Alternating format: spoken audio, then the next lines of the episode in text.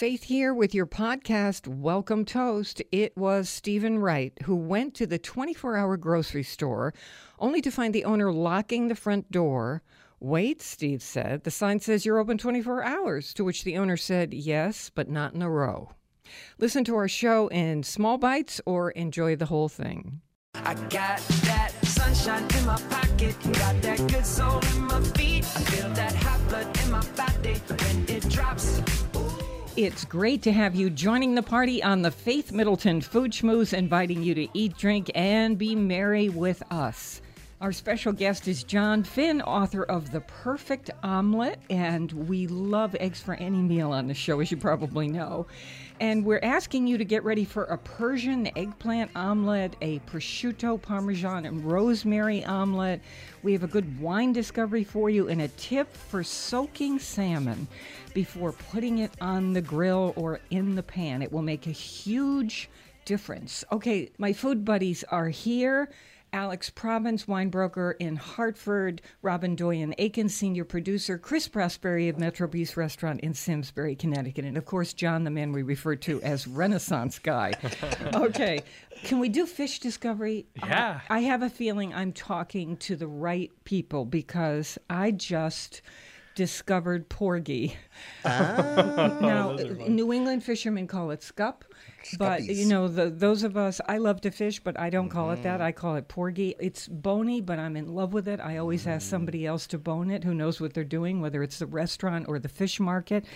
It is so delicious. delicious. we never had smoke it. It's really inexpensive. It's abundant. You get a Yeah. ton of it around here. Alex probably catches them. Yeah, I'd be afraid. I'm still going for fluke. Yeah, but they're they're an abundant around here. You can catch them like all day long. Well, they Yeah. run through, I would say, probably mid October, the end of October, I think. Do you ever catch them, Alex? Yeah, I you're on- see. It's one of those fish that everyone seems to be trying to catch off the docks and trying to catch like on little boats and you know the mouths of rivers and you know all over Long Island Sound. And I bet it's difficult to clean because you want to Get the keep the bones bones, out. you know, fillet it just right so you can get the bones out. So I'd be handing it over to somebody else Yeah, in this see, case. I always say cook it first, bone it after. If you're eating it at home, right? Once oh. it's cooked all the, way bones give it through, the bones and the bones just pop, Pop right out. out. Oh, So- after it's Yeah. cooked, right? It's hard to bone a fish when it's raw, but once once it's fully cooked, because what I do uh, at the restaurant is I hot smoke them. And then we just take the meat and chunk it up into little pieces and make like a little salad out of it. It is so tasty. But mm. Once it's cooked and smoked, I just take them with my fingers and I pull the bones right out. So if you put this in a little, if you know how to do tempura, you're it is so delicious. But if you are just gonna just fry it in a little olive oil, what how would we describe?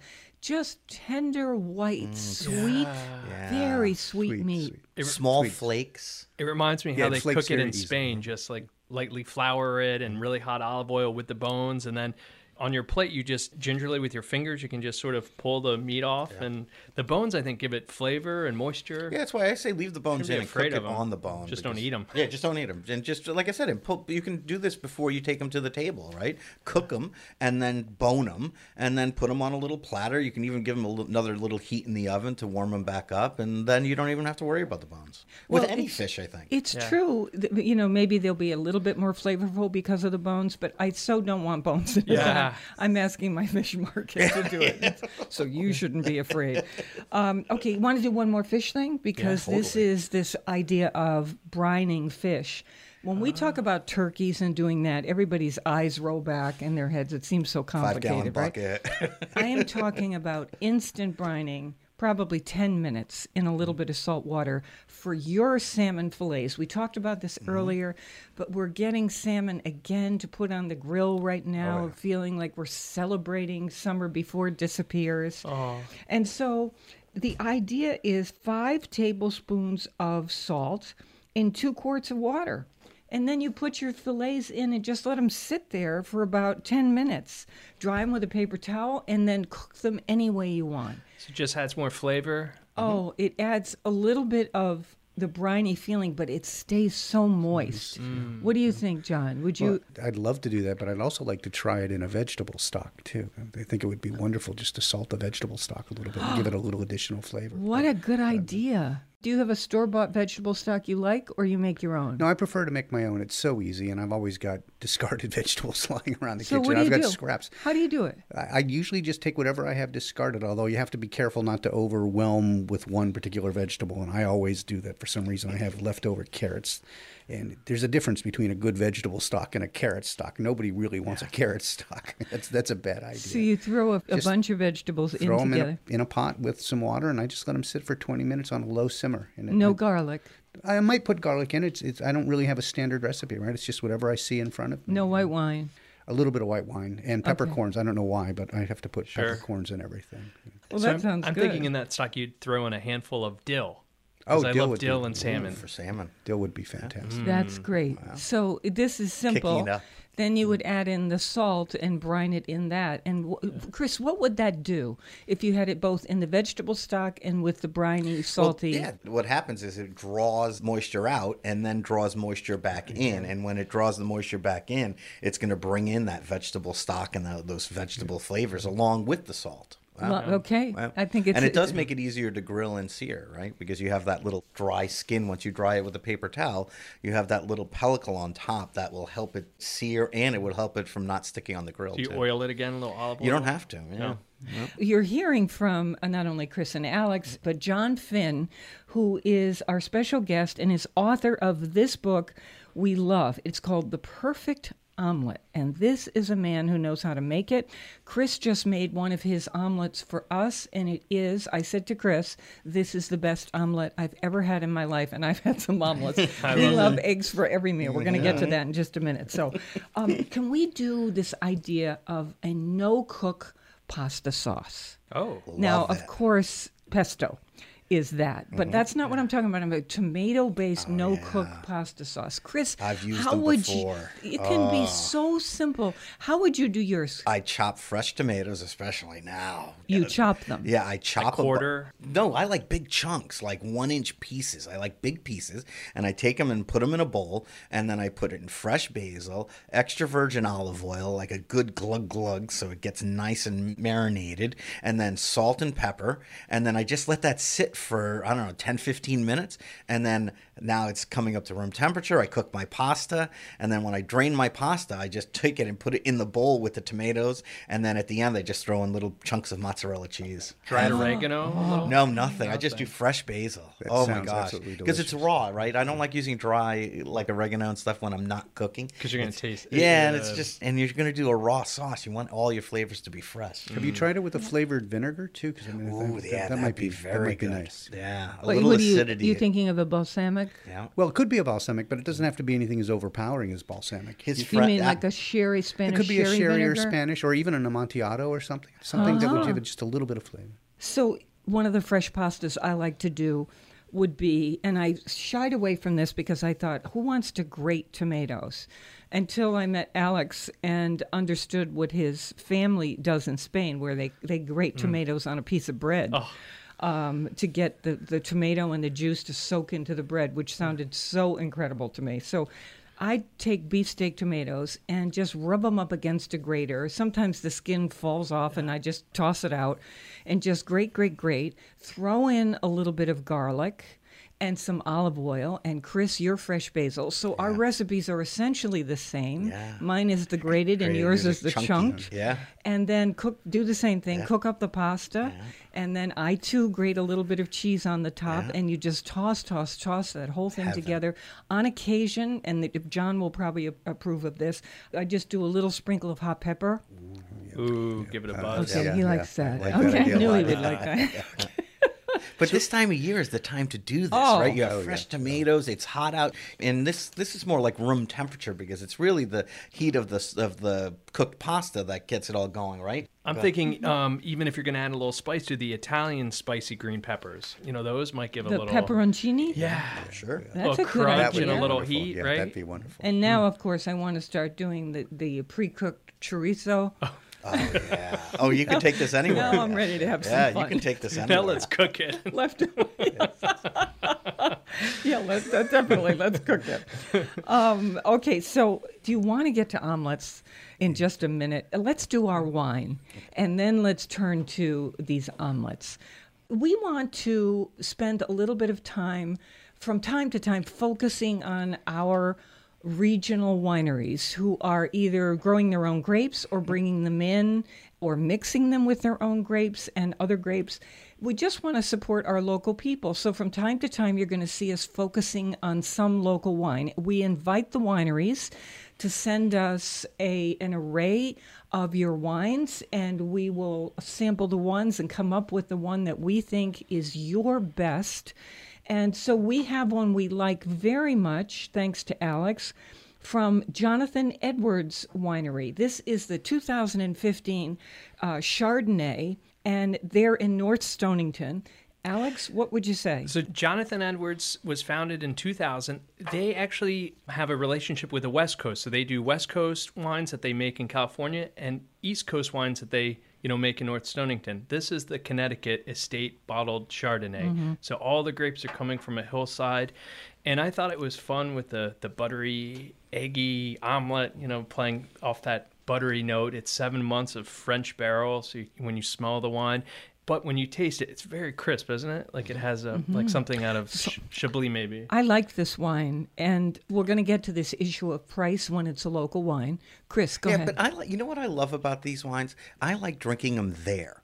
I don't know if you go to these Oh, places sometimes, They're but- beautiful. but this is where you get this bottle. You're at Jonathan Edwards Vineyard. You sit down somewhere on a blanket or a picnic table in the summer, right? And you drink the wine there, and maybe you have a little cheese and crackers or whatever, and you really look around and start feeling like this is from here. And you can go that's the anytime. ex- You oh, can all the go any vineyards time now. of year. Yeah, all the vineyards have places you can get a bottle and just sit and drink. Really, it's true. So I mean, let's- part of Yeah. the beauty is a vineyard. Let's describe what this wine tastes like. So, this Chardonnay has a note. It's not hitting you over the head with butter, it has a note of butter. It has wonderful acidity. So, it's going to go with both lobster and other kinds of fish and chicken. Um, Alex, what little minerality? Yeah, it's like a white burgundy. It you know when you put it in your mouth and you move your tongue around, it has a thickness to it like like you'd expect from Chardonnay. But then you get like a salvation that you get from you know acidity. I'm so tasting it's brightness, ahead. Mm. and then you know as you swallow it, oh, it's a nice nice wine. Very nice, nicely made wine. So this is at our website, foodschmooze.org. And what's the price on this? Twenty three to twenty five. So this gets us into this issue of what premium, as John, you were saying, what premium are you willing to pay a little bit more for a locally produced wine? How do you think of it? I think it's really important to support local producers in this way, but it does require that you make an investment of sorts, right? They're making an investment in the local economy, in the local communities in which they mm-hmm. live. And if we're going to support them, then we need to make that same kind of investment. I think it's worth a little bit, but there is a price point at which people are going to flock, I think, mm-hmm. to, to something else that they can get. And also that's more reliable, right? Only a certain kind of wine drinker is going to be interested in doing this kind of exploration. Yeah, you know, having said that, the vineyards are getting better and better, but I think what you're saying is sensible, and we we are cheering for every one of our vineyards. I'm telling you that. So, very nicely done, Jonathan Edwards. At our website, tell you what to say. Picture of the label at foodschmooze.org. You know how schmooze is spelled. S C H like school, M O O like the cow, mm. Z E. People remember it that way. Mm. Okay. I want to say too that I like to have a Connecticut wine if I am having out of state guests because I want to show them kind of like what my state has, and that's when I think it's important to have a Connecticut wine. And this would be one to have. And how about going fishing or crabbing and then catch your own fluke and then have it with a Connecticut wine in your backyard? Yeah, extreme locavore. Have your wine be local too. really fun. Grow some potatoes. Really fun. Grow some potatoes. That's everything. I, I've even woven my clothes. It's like- okay, for your arrival. Um, okay, so uh, here we go. I can't wait. Because we are egg fans on this show, we all have eggs for breakfast, lunch, or dinner.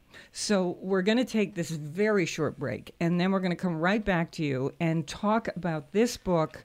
The Perfect Omelet by our special guest, John Finn. We call him Renaissance Guy. He did the um, Oxford Companion to Sweets. I mean, appeared in it and um, Gastronomica and Food Culture and Society. He lives in Simsbury, Connecticut. We're going to talk to him on the other side of this break and give you omelets and omelet recipes at our site that are going to make you swoon.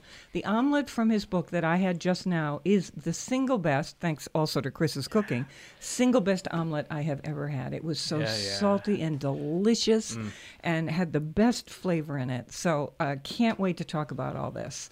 This is kind of a literary. I mean, you this is bedside reading. You know, you just pick up this book and read it a couple chapters at night, swoon about. It's like food is pornography. Okay, here we go. Um, like Alex is closing this up. It's Like, oh, please. Pretty sure no one's told Don't John that. me, don't give me that image. Yeah, you're not actually helping Faith. Yeah. I think I am actually. okay, more mouth-watering conversation and fun ahead on the Faith Middleton Food Schmooze. I hope you will make a charitable contribution to feed the hungry. We're online now at foodschmooze.org, and we'll be right back.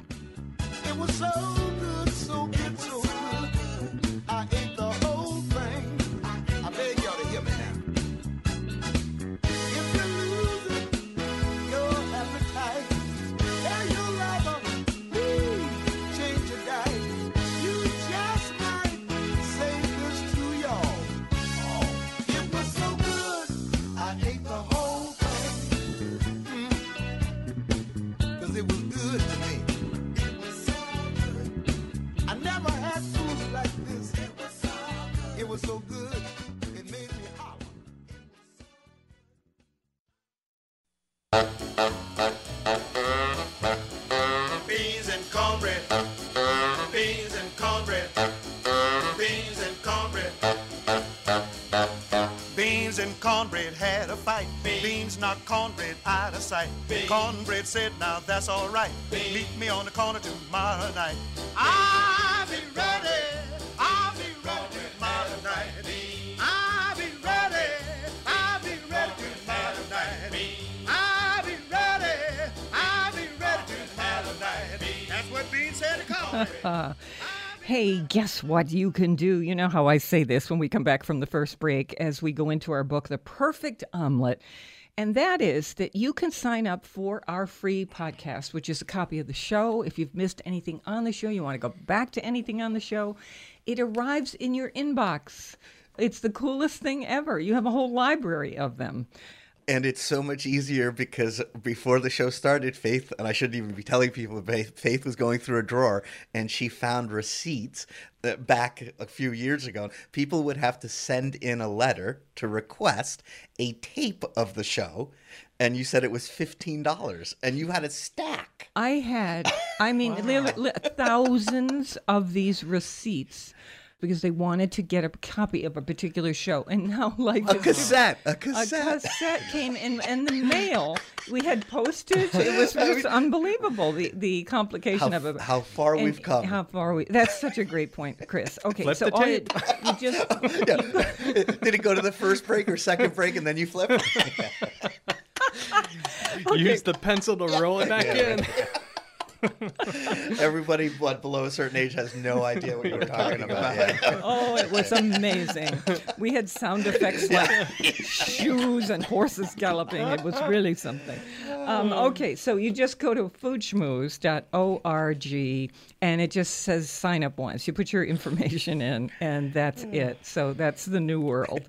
I'm with my treasured food buddies, Chris Prosperi, chef and co-owner of Metro Bis Restaurant in Simsbury, Connecticut, wine broker Alex Province of Hartford, and our special guest, John E. Finn. He's author of The Perfect Omelet, Essential Recipes for the Home Cook. So officially, welcome to the Food Schmooze party, John. Thank you. It's my pleasure. Oh, it's so nice to have you here. You live in Simsbury, Connecticut, and I want to talk first before we go to the actual omelet making. Your opening quote is Thomas Merton, and it is We do not find the meaning of life by ourselves alone, we find it with another. Why that quote? For me, it captures two things. First, this is so corny, but um, it captures my lifetime with my spouse, Linda, who I couldn't have done anything without, and I can't imagine life without her. But it also has a, another meaning, and the other meaning is that for me, and I'm sure this is true for all of us, food is a communal activity. I'm perfectly content to be alone, perfectly content to eat an omelet alone. There's a story about Andy Warhol eating omelets alone. But push comes to shove, food is an expression, it's a communication, and that's part of the message I wanted. Yeah, tell me the Andy Warhol story. Well, Andy Warhol, I had no idea, but he created something called the Greta Garbo omelet. And it's a wonderful picture. It's classic Warhol. You'd know immediately that it was Warhol if you'd never seen it. But there are instructions underneath, and the instructions are always to be eaten alone, I think in a candlelit room or something. And then one day, somebody approached her and said, Well, what do you know about omelets? She said, I know nothing about omelets. There was actually no comparison whatsoever. I so uh, just just as a, a side point, Andy Warhol did a bunch of these. Not only did he collect those cookie jars, there is a lot of food in his work. The Campbell soup can, obviously, You said the hamburger one. He Yes, yes, yes. It, that's the film, Alex, and we posted it at one point. All he does as a performance piece, there's not a word in it. He just approaches a table, sits down, opens a bag, unwraps the hamburger, starts eating it. You watch him eat the hamburger, then he cleans up, and that's it.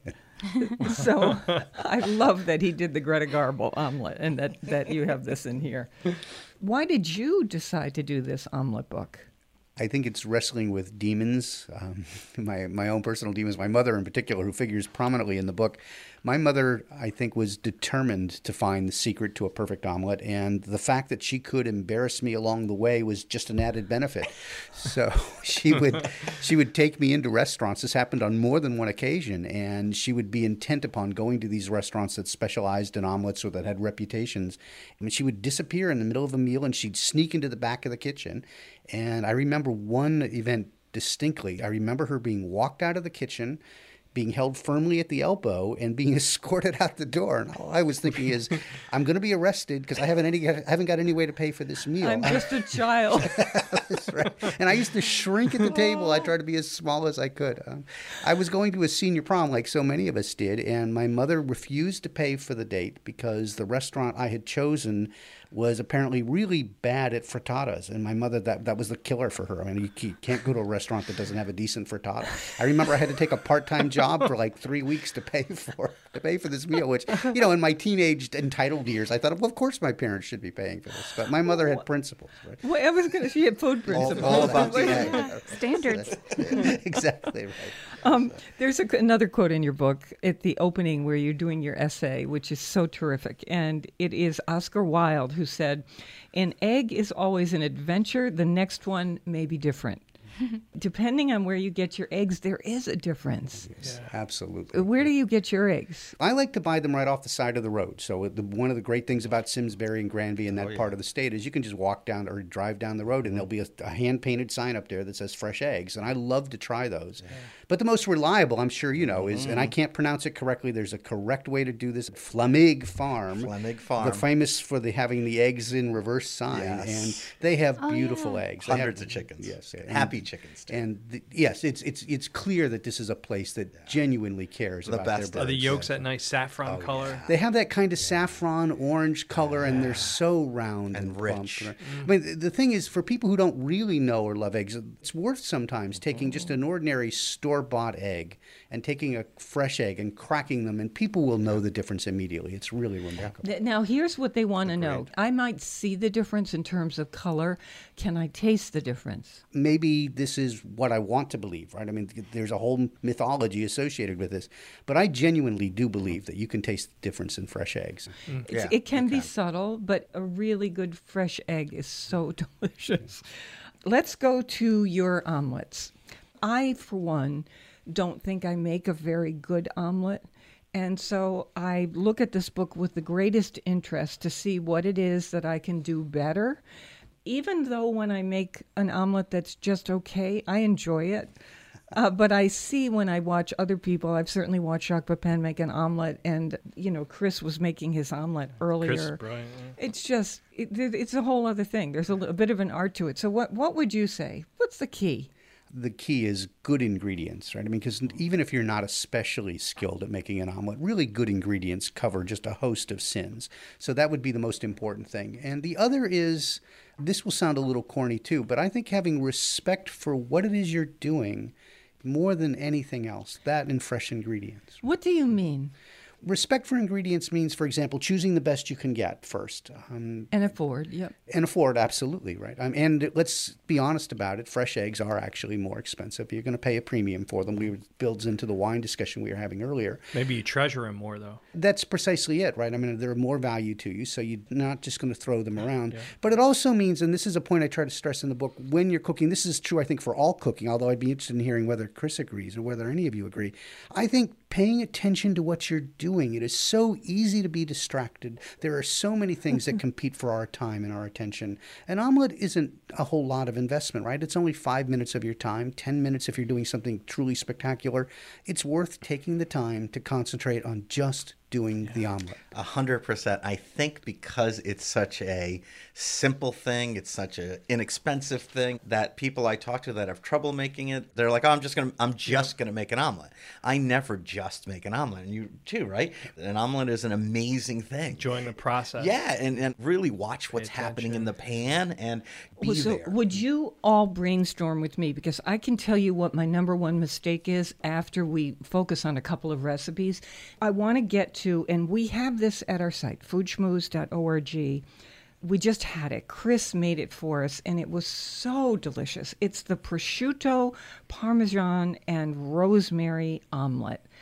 Oh, it was perfectly made, and the flavors It that you has have chosen for this. It has flavor. It has a little texture, with the with the tuile. It has. I mean, it's Oh, the per. let's- It really let's is say the what this omelet. is. Okay, so it has a little. It's optional, but it's a little uh, Parmesan tuile, which is a thin all cheese cracker that you just fry, grate some cheese, fry it up in a pan, and you're done. It becomes a cracker. Make a sandwich out of it. It's so wonderful in terms of texture with the egg. and they're so addictive once you start eating them you can't stop Yeah, try eating one.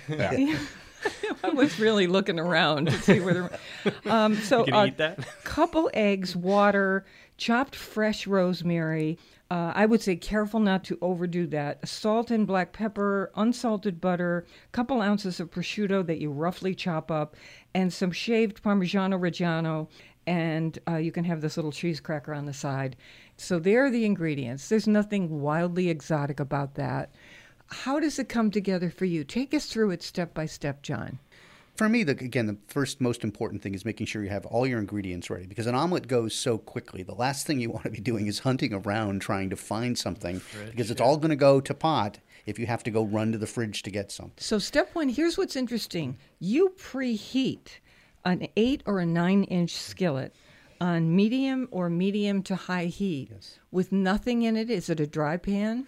I start with the dry pan, and then we'll usually add for this omelet. I think I say butter, but I, but but olive oil is fine too. In fact, I find for most of my omelets, except for dessert omelets, I end up using olive oil or a combination of olive oil and butter. But probably more than anything else, the temperature of the pan is going to be critical to making a mm-hmm. successful omelet. And it's not an exact science, right? None of it's an exact science, but but if you do it enough, you'll learn exactly where the point is. I like to think that the butter should just be beginning to make some noise. You want to mm-hmm. see it bubble, you want to hear it sizzle. It's not the end of the world if you do it too much. You can you can do a lot with brown butter, right? Uh, but once it burns, there's nothing you when, can do with when it. When no one was looking, the one omelet I made for one of the producers here, right? uh, Alex Yeah. was talking to me, and I lost what I was doing, and it went to brown. But it was she still she didn't even notice. She she loved the omelet, but if a little brown butter doesn't hurt an No, no, no, not at all. Now, Yeah, here's the next thing. In the next steps, so we've preheated the skillet. While that skillet is preheating, you are whisking together the eggs, rosemary, salt, and pepper. You're using a fork to do this, and then a little touch of water.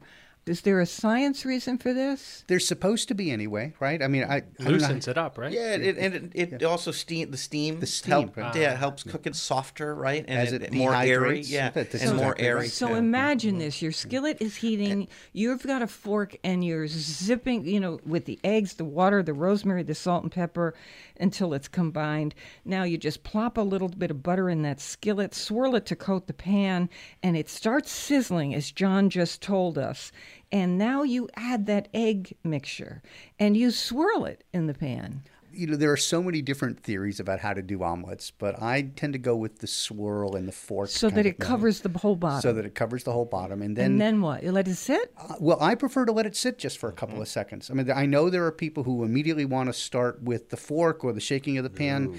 Just let it sit for Okay, a couple you said seconds. 10 seconds. maybe 10 seconds or so. Again, depending on where you have the heat, you have Now, to sort of adjust it by side. Here it goes. This is the part, right? This is All the right. part. So you're holding the handle of the pan and you're using a rubber spatula or a wooden one and you pull the uncooked egg.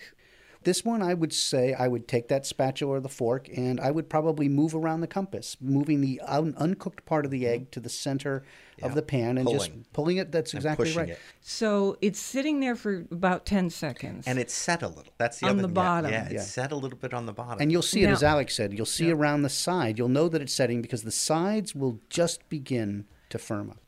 What are we doing with that the raw top? The trick is to move the uncooked egg to a place where it can cook. And you can do this lots of ways. You can do it with a fork, you can swirl the pan. There are lots of different approaches.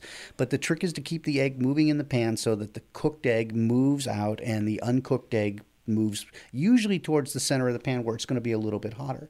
This happens with remarkable speed. It should be done in a minute or two. But you've only got two eggs, maybe a maximum of three, and you don't need to rush this along. The two or three minutes sounds like it's hurried and it's rushed, but it's not. You start by letting it sit, and as you see the egg begin to cook, you move the uncooked egg around. It's very simple. Okay. This is where you add the prosciutto and the cheese in the center of the egg. I find that one of the common mistakes, the most common mistakes, is trying to cook all of this stuff at the same time. Let the eggs take the form, let them get settled, let them begin to look like an omelet. One thing that most Americans at least tend to do is to just throw it all in the pot at the same time or in the pan at the same time. that I do. that strikes me as being a, a real recipe for disaster. Mm-hmm. And also putting too much cheese in. This is a real pet peeve of mine. You don't need a lot of cheese in an omelet. You only need a little bit of cheese in an You omelet. know you're wrong. I've been influenced by my Mm. daughter, one of my daughters who absolutely hates cheese, but but too much cheese Mm. actually changes the texture of the egg and makes it much harder to cook Yes, the egg. does. Actually, Yeah, so if you're going to add it, let But the eggs worth- let the eggs sit for a while. okay, Um, always worth. Okay, so now we come to use that spatula, and you're going to fold the omelet in half, moving from the outside of the pan to the inside. You're going to just flip it over one half.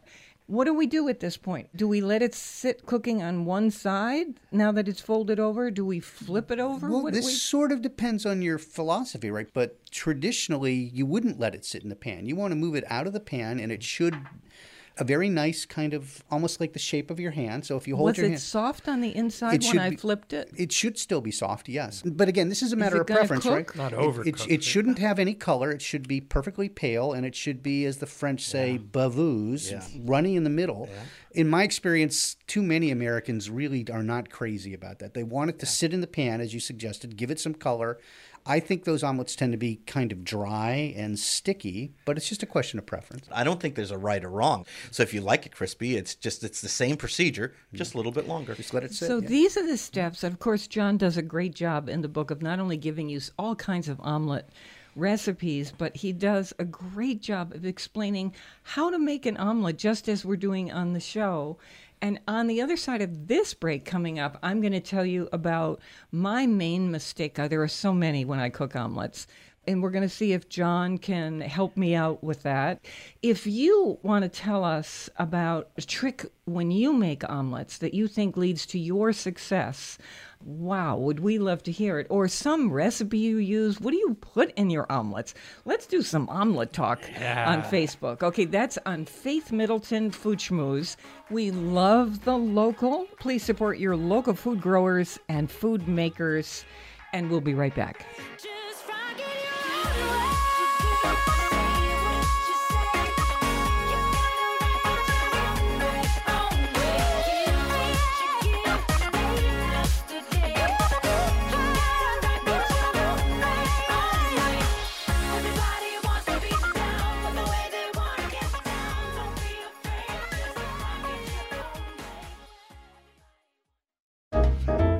Putting all my eggs in one basket.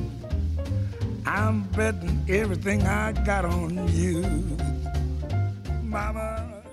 This is the Food Schmooze Party offering the richness of life and coming to you in Connecticut, Rhode Island, Massachusetts, and New York, including Westchester County, the east end of Long Island, the Hamptons.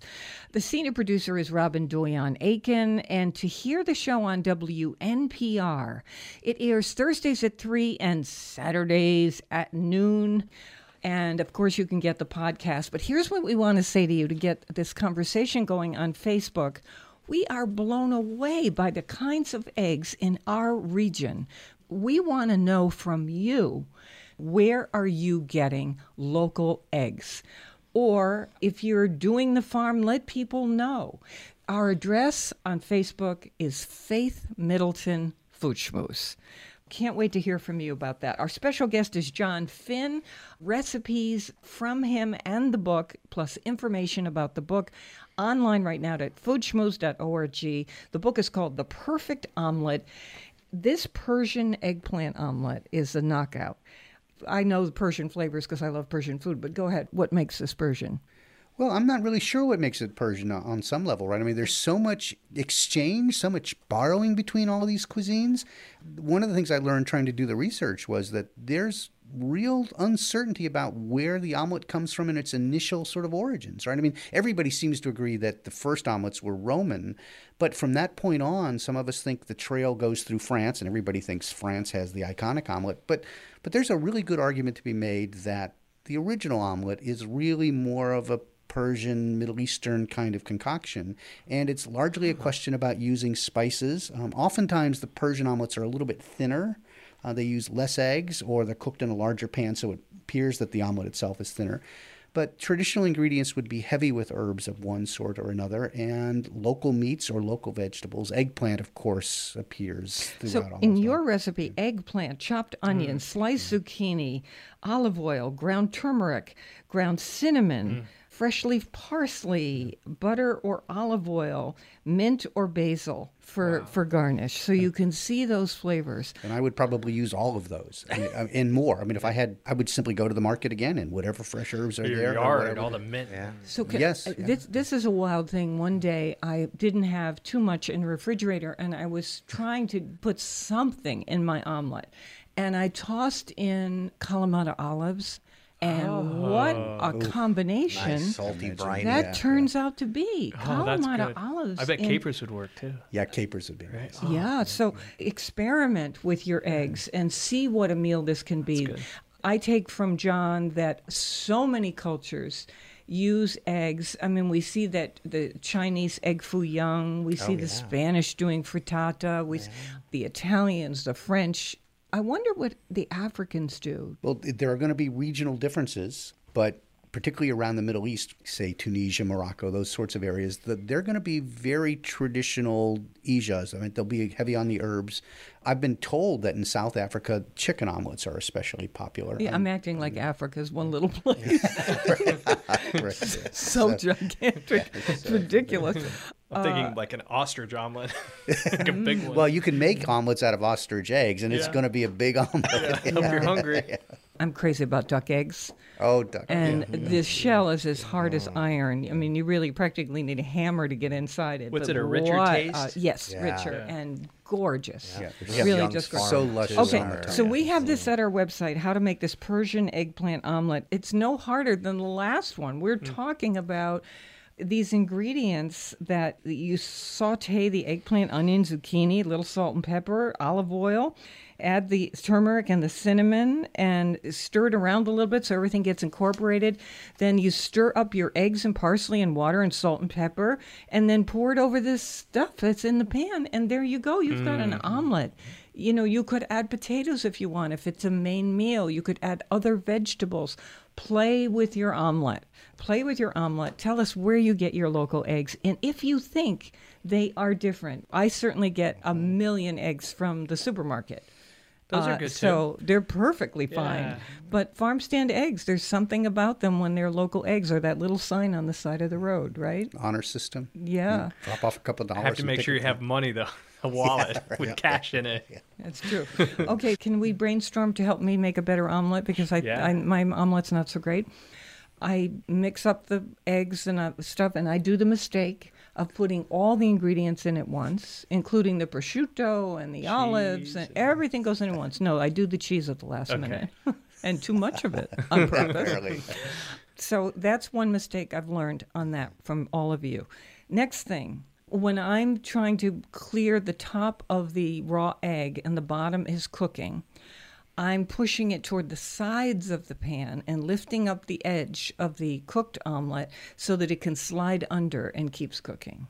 Okay, so fine, not the worst thing in the world. Mm-hmm. Now it's time for me to flip over half my omelet. Mm-hmm. I'm waiting too long for it not to be so wet on the top because I'm afraid it's going to be too runny when I try to eat it. So you have a frisbee. mistake number three. Yeah. You have a frisbee. So fall. number four, what happens is I flip it over, and it's too brown. It's too brown. It's not Scorched. noxiously brown. Oh no, it's not scorched. It's just brown. You know, and I don't think you want your omelet to be brown that way. No, Some maybe. people like Some it. Some people do. Like I, I said, don't, that's a but, preference. yeah. Okay, and just before I flip it, I put the cheese in mm-hmm. there Inside. so that it starts to melt on the inside. And my friend Tom Chauvin, who lives in Simsbury, he sprinkles a little on the outside so that it gets a little cheese crust. He flips it a couple extra times. That's not a bad Gets a little I love that crusted cheese on Yeah. it. You like it? Yeah, I love What it. kind of cheese, Faith?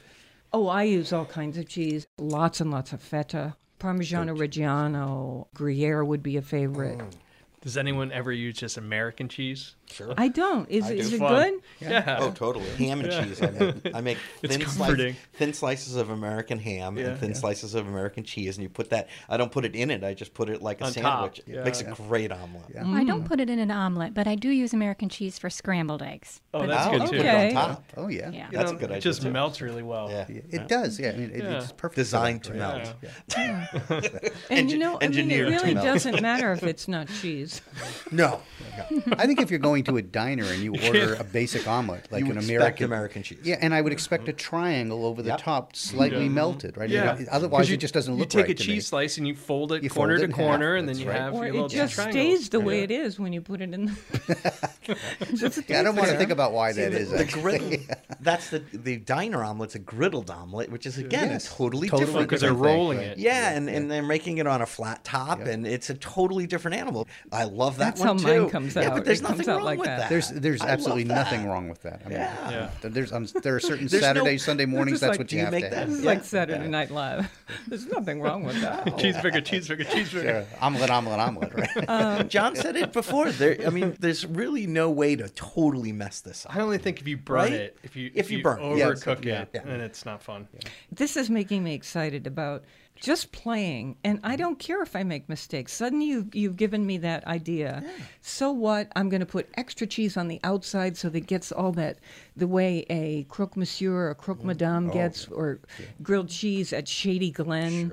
I mean, when they do the, the Oh, the cheese cheeseburger and it gets all crispy. I want it to be uh-huh. really crispy. That would be really fun. And you might have wild ideas. I mean, what if we added some crispy texture to the outside of the omelet, Chris? John, is there a way to panko it? Uh, Put put it under the on bro- put After under the put omelet is done- Yeah, a put it under salamander. the The irony, yeah. no, I was thinking after the omelet's done, the irony is that we take the cooked omelet and we dip it in egg. Oh, and deep fry it. Uh, I wonder We why we haven't in seen that at state Yeah, fairs, that right? should That'll be be the on next a state stick, fair on a thing, right? stick. State- deep fried omelet on a stick. You, can split the have just- royalties on that one. Seriously, you may have just created something think with, onto bacon, something. with bacon, with a strip of Leave it bacon. Yeah, it's got to have bacon. And a glazed donut. A glazed donut on the top, right? That's it. I think that's it. omelet. That is the pinnacle of omelet, though. It can't be topped.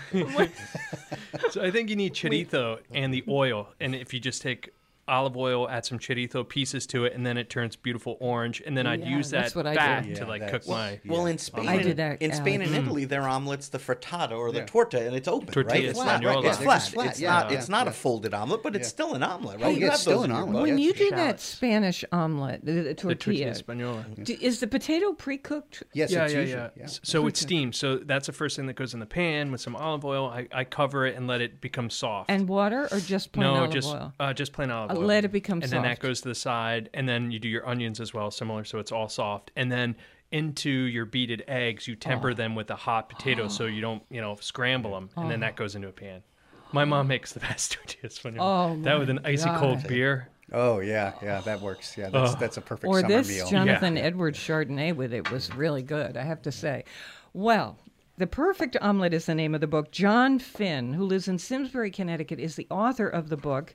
He was also a professor of government at Wesleyan University and has become, or maybe always has been, a food guy, loves food history, and knows what's delicious. There is a recipe here for a sweet omelet with rum sauce. John, yeah, you're waving your hands my like favorite. It's my favorite omelet. It's dessert, right? It is dessert. It's intended to be a dessert omelet, yes. Although I eat them at breakfast. Yeah, So- sure. Or lunch, especially. Yeah, but I mean, if people are going to have coffee cake, what's the difference? So, uh, a couple eggs, some rum, cream of tartar, sugar, salt, butter, and then the rum sauce, which is brown sugar, butter, heavy cream, and rum. Yes.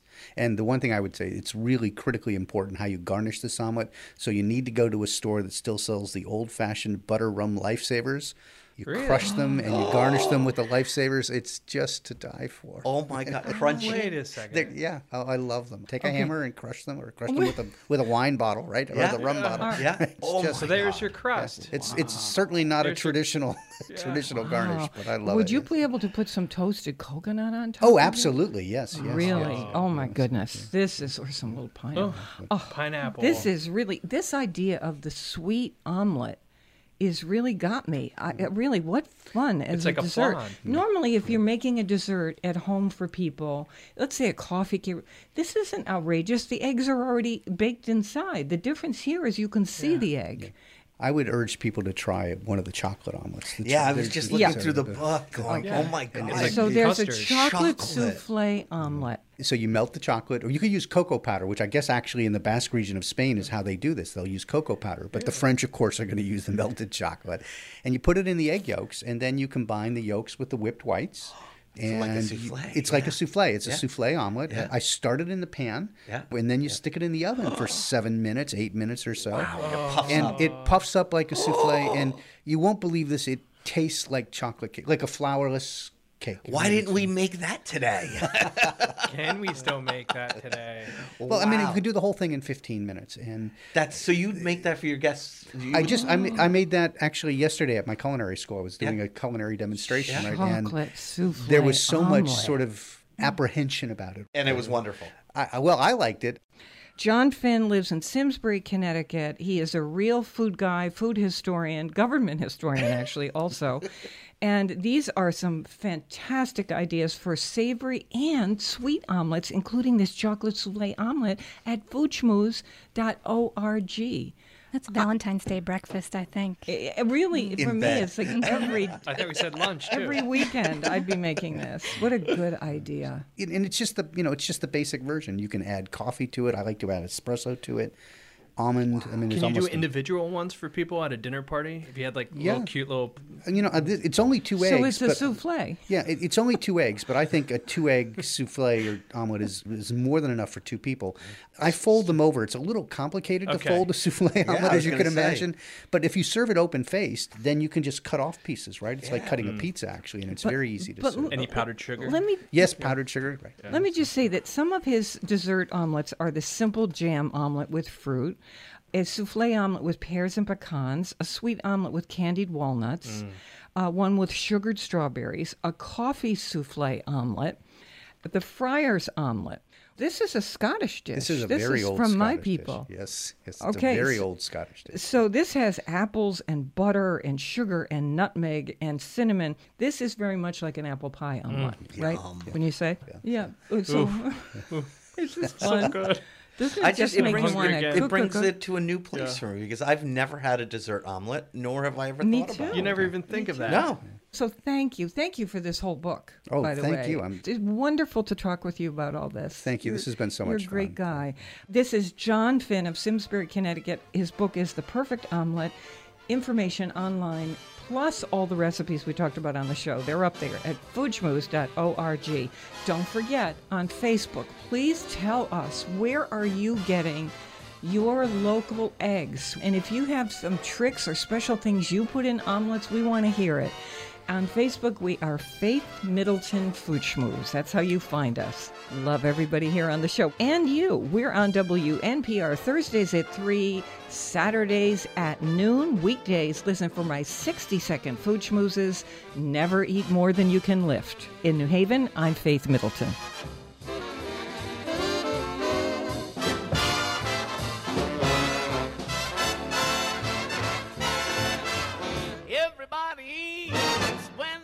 To mind. Hey, thanks for listening to the podcast on your schedule. And when you need a little more party in your life, we're here online at foodschmooze.org. And we hope you'll talk with us on Facebook. We're at Faith Middleton Food Schmooze.